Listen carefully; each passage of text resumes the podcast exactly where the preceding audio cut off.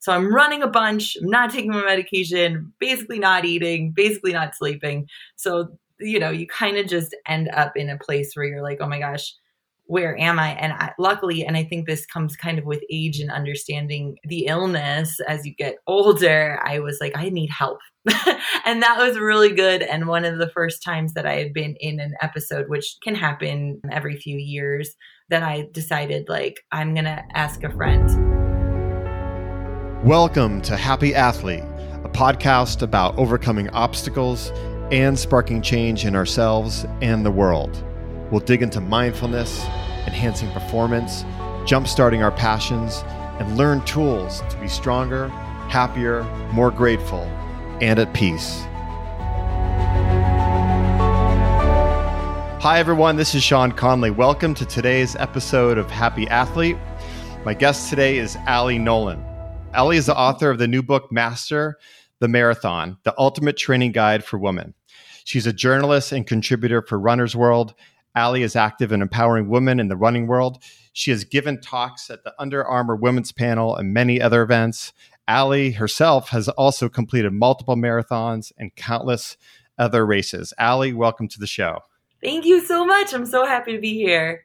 Yeah, and I'm really excited to speak with you. Congratulations on the book. I here it is right here. I know you out there you can't can't see it, but it is it's an awesome uh, Master of the Marathon. It's actually right out in paper book, which is great and I finish it in just a couple days. It's powerful, it's inspiring, and it's about so much more than the physical aspects of running beyond just like a physical training guide and you know so i'm super excited to talk about it you know and as we were talking about um, before we got the show going in pittsburgh the marathon here is is a, is a super big deal it, it, it's like a it's like a holiday like as the marathon approaches it's like you better go get your grocery shopping in and get your food and get your water because the roads are gonna be closed. There's gonna be nowhere to go, and before you know it, you're gonna hear cowbells, and you're gonna be only you can only get around around on foot. So I was hoping just to kind of break the ice here that you could give us a history lesson on a marathon and why it's 26.2. I don't know if it has something to do with humans wanting to suffer. Yeah. Um, you know, I, I, did, I, did, some research and it was all over the board ancient Greek mythology, yeah. the Olympics, the British royal family. And we're hoping you could give us a history lesson to explain the origin. Absolutely. So this is, it is a really interesting distance. And, um, it stems from this like ancient Greek guy, Phidippides, who um, ran 26.2 miles to marathon um, to announce, nope. Well, here's where it gets tricky because one part says that he was like announcing a victory of, oh boy, you might have to help me with some sort of army. But another one is saying that he was warning about an invasion. But no matter what, it doesn't matter. He ran 26 miles, um, and at the end, he died um, from because he ran so hard and so fast. But so that's kind of like the abbreviated legend of the marathon. Um, do you want me to go into like super duper detail? I would just have to. No, that's that, that's, that's perfect. So, okay. so the Greek mythology is really, really where it got going then. Exactly.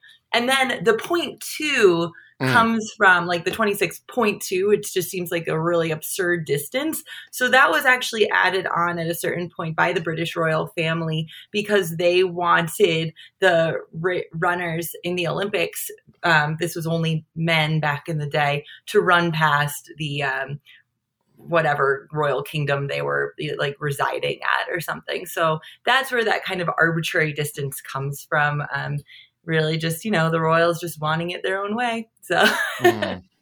well that, that's a perfect segue because you, you said men only and and so i wanted to ask you um, so when i go see the race here you know we always go down watch it it, it appears that it's now 50-50 male yeah. female runners and in the book i think you mentioned that about as well, as well but it's it's not always been like that and i was hoping you could tell us what was happening in the marathon world as recent as just you know the, the 1960s oh yeah totally so for a very long time when marathoning was a, a, thing which remember this was like from ancient times and then all the way through the olympics um, it was men only because medical professionals thought that the marathon distance was way too long for women. And really, they thought um, that, like, you know, we could handle maybe like 800 meters or something ridiculous like that.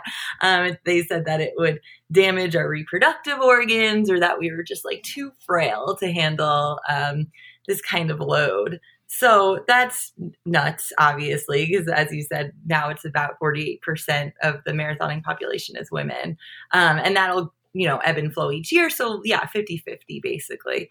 Um, but in 1966, there was this woman named Bobbi Gibb, and she is like a hero. She's um, this amazing woman who is an artist and um, has got this amazing long hair. So basically, just a goddess. Um, she was running like long, long distances, 40 miles at a time. And she would just um, point at like the top of a mountain and say, I'm going to run to there. Um, and she would do it. She would have people drop her off at different places in the road, and then just like she would run home. So we're talking like huge amounts of distance, and nobody was telling her she couldn't do it, but she was kind of like in her own island um, running this and not really realizing that people were saying she couldn't do it. Mm. So then she like realizes that there's this race called Boston, and she's like, I'm going to go run this race. Um, and she ran it in nurse's shoes. She ran it without a bib number. So that means she didn't enter the race at all. Um, and this was in 1966. And she just, you know, kind of joined in and ran the race. And that, that was that. There was no fanfare, but people were kind of like, what is that woman doing? So the next year, Kathrine Switzer, another hero, she decides to enter the race and she enters the race under a pseudonym so that nobody knows that it's a woman entering it. So she gets assigned in bib number 261, which will later become kind of her trademark. But anyway, um, she lines up to race. And there's this like old mean race director named Jock Semple. And people are buzzing like there's a woman running. Like there's do you see the lady? And she's wearing like this gray sweatsuit. And she starts off running and Jock Semple sees her and literally drags her, tries to drag her off of the race course, like puts his hands on her. And luckily she's was running with these two men who were like, no, Jock, like get off of her. And they get him off of her and she's allowed to run and finish the race. So she was the first official woman um, to cross the Boston finish line. So that was like a huge deal, obviously, but um, some men were up in arms and obviously some were um, supportive, and that was great. Um, but it still took until like 1972 um, the New York City Marathon allowed women. And I mean, if you think about it, it's like that's 1972. It's not that long ago. And then the other crazy thing to think about is, you know, we just had the Olympics we didn't have a women's Olympic marathon until 1984. So that's not even 40 years ago. Um, this is pretty new for us, and it's. Uh, I think it'll be really interesting to see like how far women progress in this distance, considering it, it, it feels like a a newer a newer sport, which is in to me insane. But wow. yeah. That's great. The um the book is also funny too. Like you, you, you know, you know, sometimes you know, running, you know, people who run, we talk about running can be very, very serious, and you talk about uh, a serious subject, which is, which is extrinsic and intrinsic motivation. But you started off with you know, we hear this for everything, like like at our yoga studio. Oh, the, the you know, I'm a New Year's resolution. I'm gonna do yoga.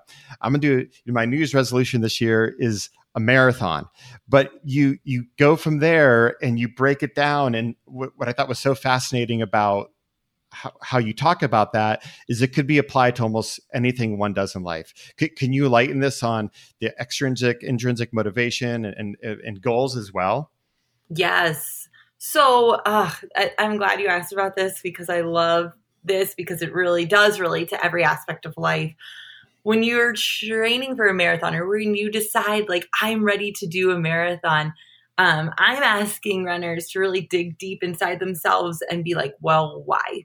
And not just new year new you or like i want to lose 10 pounds because um in running you're to get to like that 20 miler and if you're like that's the only thing that's in your brain like i my goal is that i want to run a marathon because it's new year's that's not really going to get you to the finish line. That's probably not going to get you to the 20 miler. And i think it goes for a lot of things. Like i know i made the new year's resolution to do yoga for like a month and i got to like day 14 and i was like well why though? Um, so I the intrinsic motivator is going to be like this deeper, um, you know, bottom of the onion why. So instead of saying like I just want to lose weight, I want to lose ten pounds, it would be like I want to be healthier. Like, and what does health mean to you? Like, maybe I want to lower my blood pressure, like, uh, and live longer. You know, it, it really boils down to something that is you know really deeper um and i know like mentally it could be for clarity it could be for like finding your best self um that's a big one for me like the next time i run a full marathon it will be like i want to find my truest potential in running right and that's like kind of a huge thing kind of scary i think some people are fearful of um, finding their true motivation in running, and that should also be exciting to people. mm, I love it. So the easiest way to think about, it, I guess, is is like like your why. And if if your why is something that you know is healthy, whether physically, mentally, then that's that's what you're what you're getting at. Exactly. yeah. yeah that's i think it and i know like that, that it's really easy to be like find your why right like we mm-hmm. say that we see that on instagram all right. the time and i think um there's some in the book there's like some exercises where you can like really like dig down into know what really is your why um and and drilling into that um i think will reveal something more about you than just wanting to run a marathon or just wanting to you know pick up on a hobby or running or whatever and, and more about like what you're actually looking for out of life.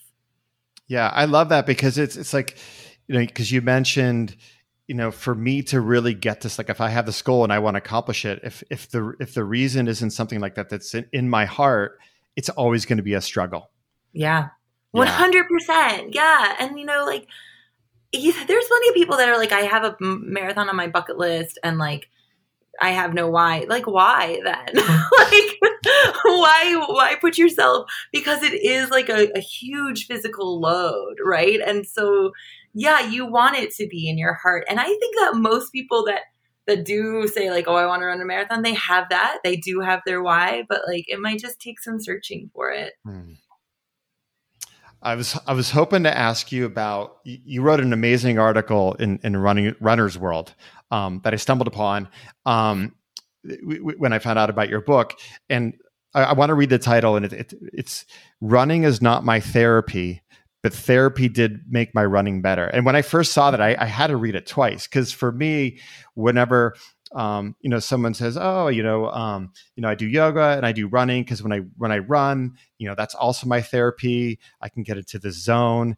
And but your article it, it looks at it in a, in a different way, which I thought was was really powerful. It's, it's, it's, it's you shared such a brave story because you talk about your um, bipolar disorder, and I was hoping that you could share like what you went through and and and how you built your life back from what you called a, a total collapse.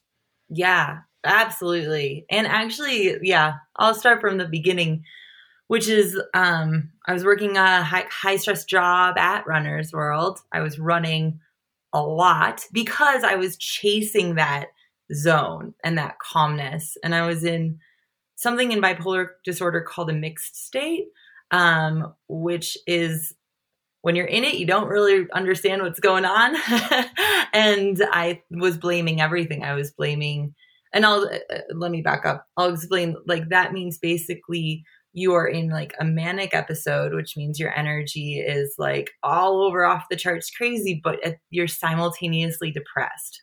Um, which kind of creates this very strange, catastrophic um, black hole where you're like, I'm up all night and I'm like wanting to do everything, but at the same time, life is pointless and it's a really grim area to to be in. Some people kind of will think about bipolar disorder and be like, the manic place must be super fun. And it's like, no, it gets real scary.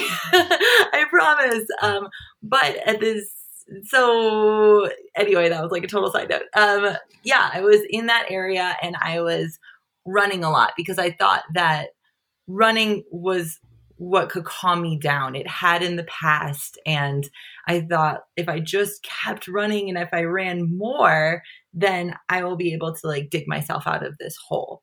Um, but that wasn't happening and my body was breaking down. And I was like, well, then it must be the medication I'm currently taking, which, yeah, it wasn't working, but I stopped taking it completely because you're just thinking irrationally at that point, or I was thinking irrationally at that point. So I'm running a bunch, I'm not taking my medication, basically not eating, basically not sleeping. So, you know, you kind of just end up in a place where you're like, oh my gosh, where am I? And I, luckily, and I think this comes kind of with age and understanding um, the illness as you get older, I was like, I need help. and that was really good. And one of the first times that I had been in an episode, which can happen um, every few years, that I decided, like, I'm to ask a friend. I was really lucky to have a friend um, who understood mental illness. And he was like, Yeah, let's get you some help. It's cool. Um, and so basically I had a lot of skills like CBT skills, cognitive behavioral therapy therapy skills um, in my back pocket. I had just forgotten about them, which you know happens. and so I after I was getting help and like back in therapy, um, I recognized like I had thrown all of those away but they're so useful and they're not just useful for life they were really useful for running.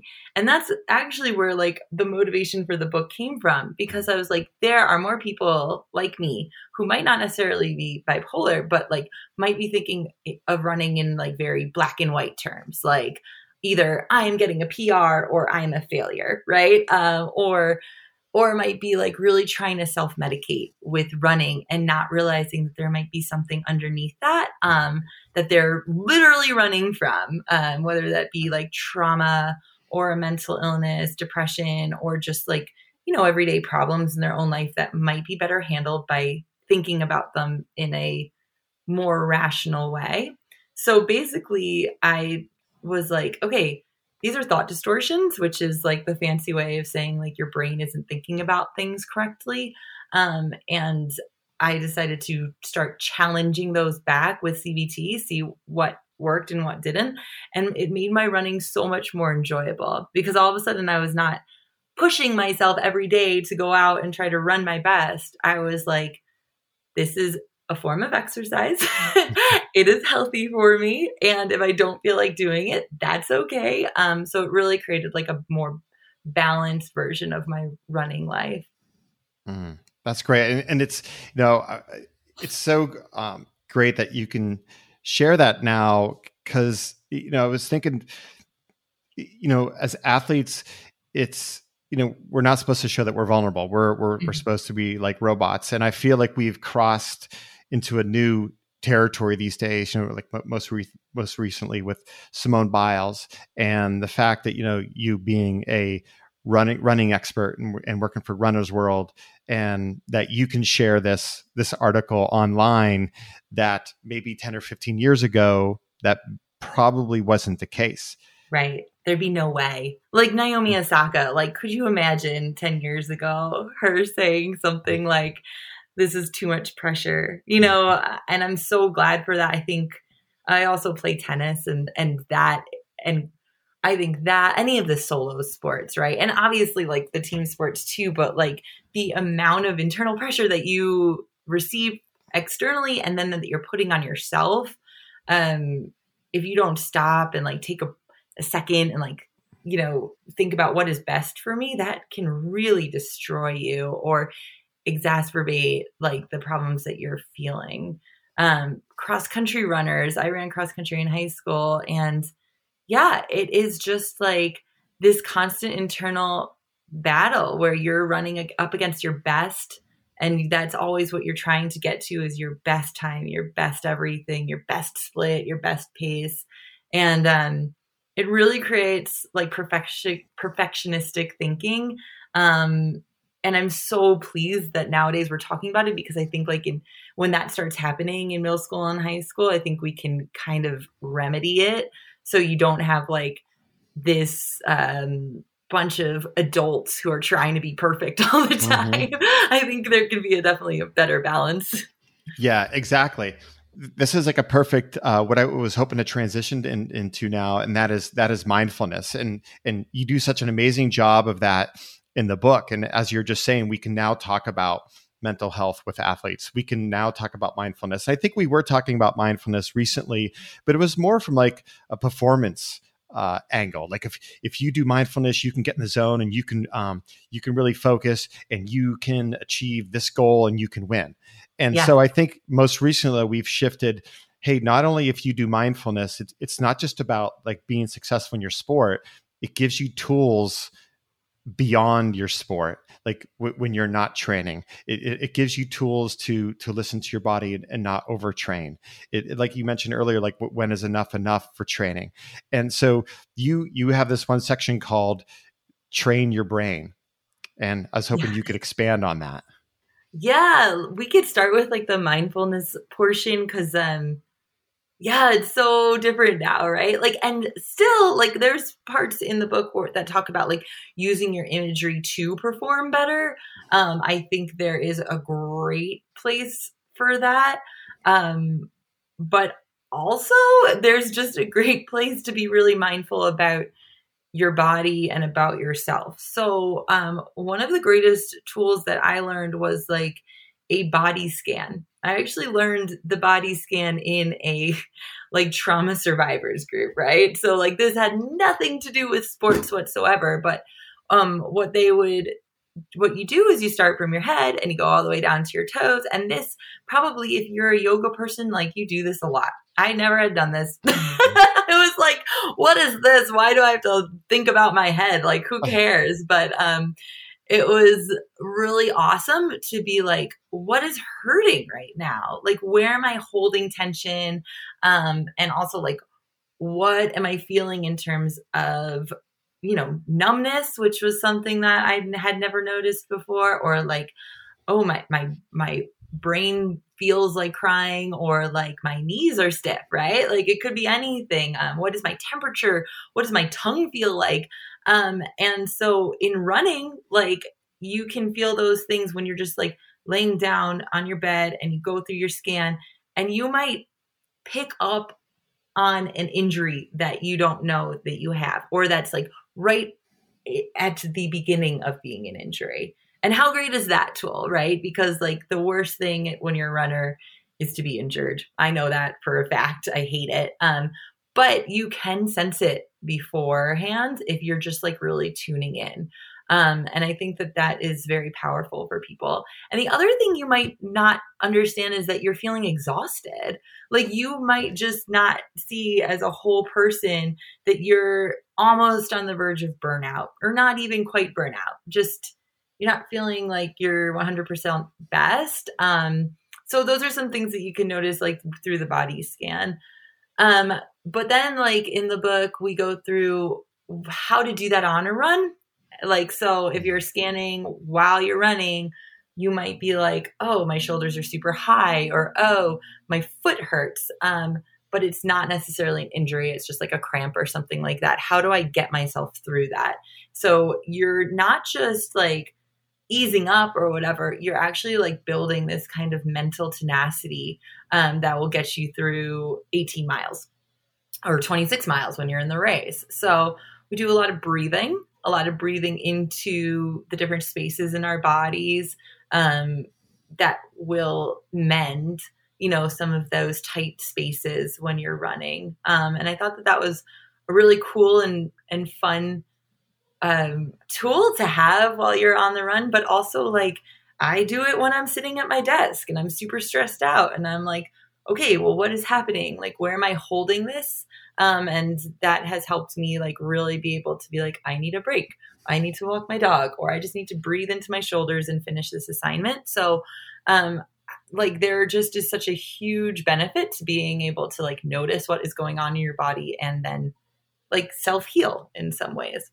Yeah, that, that that's excellent. Yeah, when you mentioned like yoga, like yoga does has a practice called yoga nidra body scan. It's the same thing, and I think it's it's hard for us to to really practice that in, in real life. Like listen, you know, they say listen to our bodies. Or what does that really mean? So it's so great to have an exercise where you're actually asked to like like like you mentioned, just lay down and stop and take the time to go through your body because as athletes we just want to keep going going going going and so it's harder for for most athletes to stop but if they can yes. somehow master that skill or get better at it in the long run it's going to really help their their their, their physically and mentally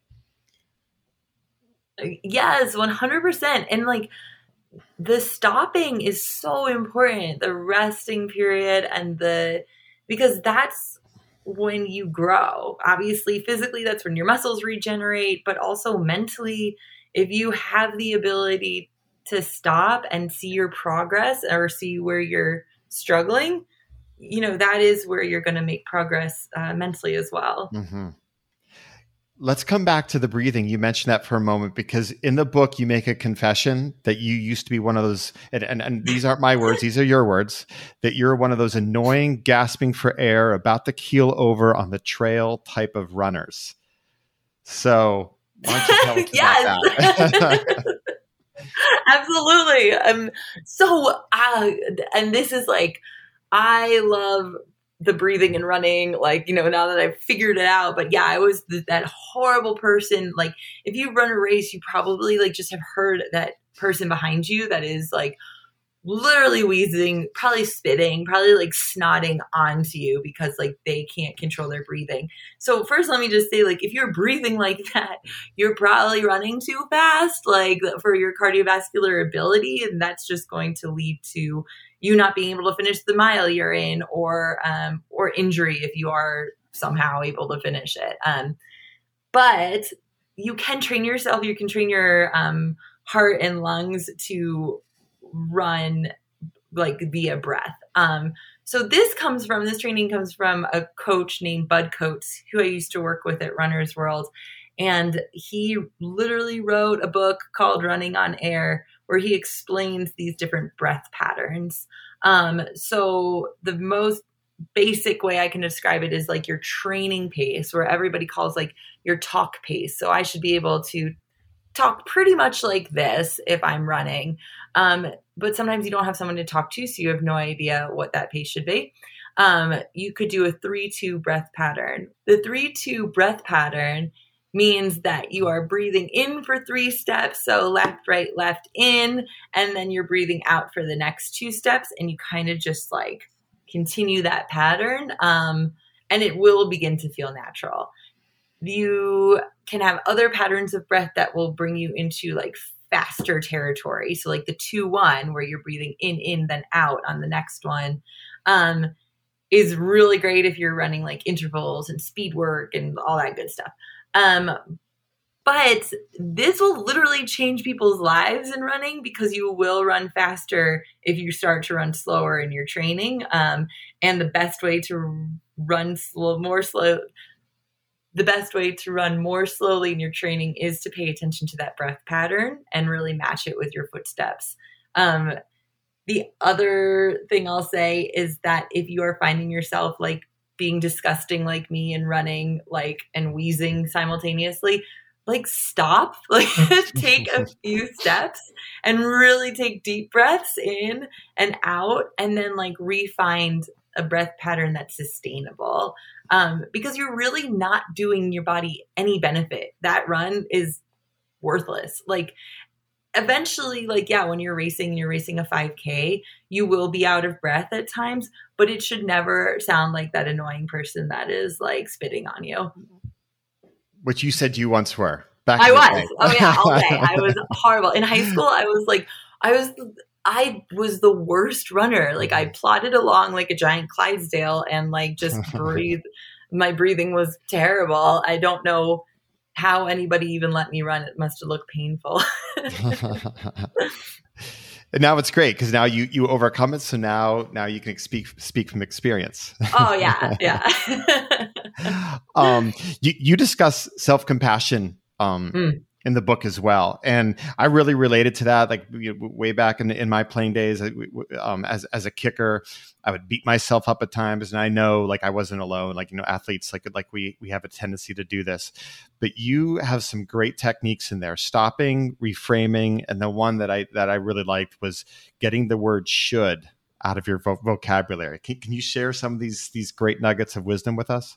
Oh, yes, absolutely. And I'm glad you relate to this because like I think a lot of people do, right? Um especially high pressure like I said solo sports people, which I feel like kickers definitely are. Um, so I'll start with um, reframing. Um, and there's a story I share in there where I am like um, really excited because I've just run a really good 16 miler, but then there's this little self doubt voice um, that's talking to me and saying, like, ooh, what if you're peaking too soon in marathon training? So I shared this with a friend who's like a really great marathoner, like a 301 marathoner, which if you don't know is like super duper fast.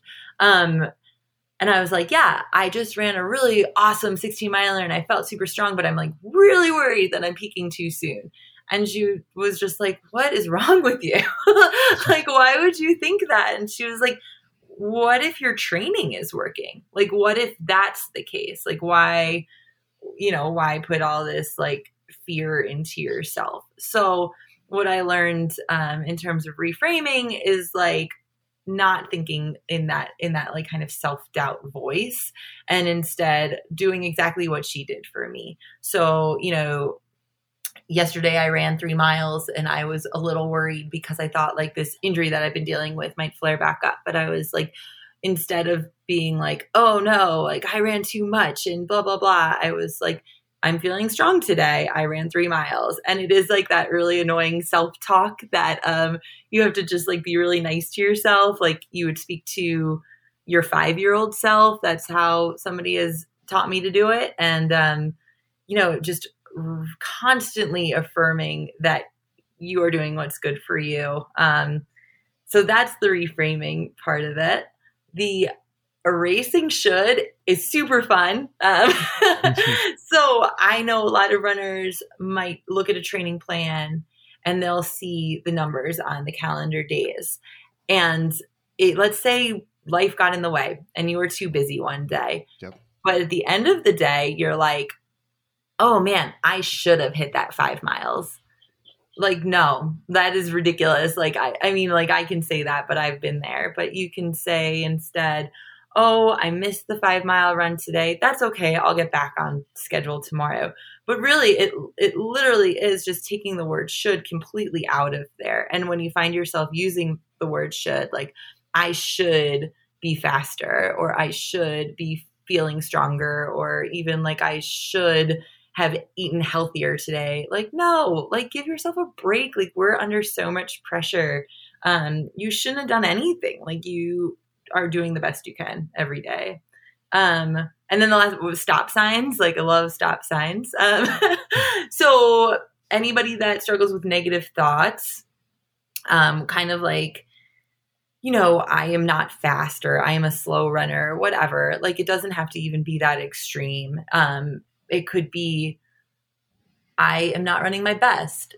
Just literally taking the time to stop. If you notice yourself being negative to yourself, picturing a giant stop sign, um, and then like making yourself back up and be a little bit more positive, or just filling it with nothing, like whatever. Um, it it's really helpful because like the more you do it, you get into this practice of being better to yourself and um, not automatically going to the most negative place you possibly can, which I know a lot of perfectionistic thinkers uh, love to do that to themselves, love to beat themselves up. But like in my experience, in my practice, like you really will get better because you'll be running freer or playing freer um, because you're not constantly mad at yourself.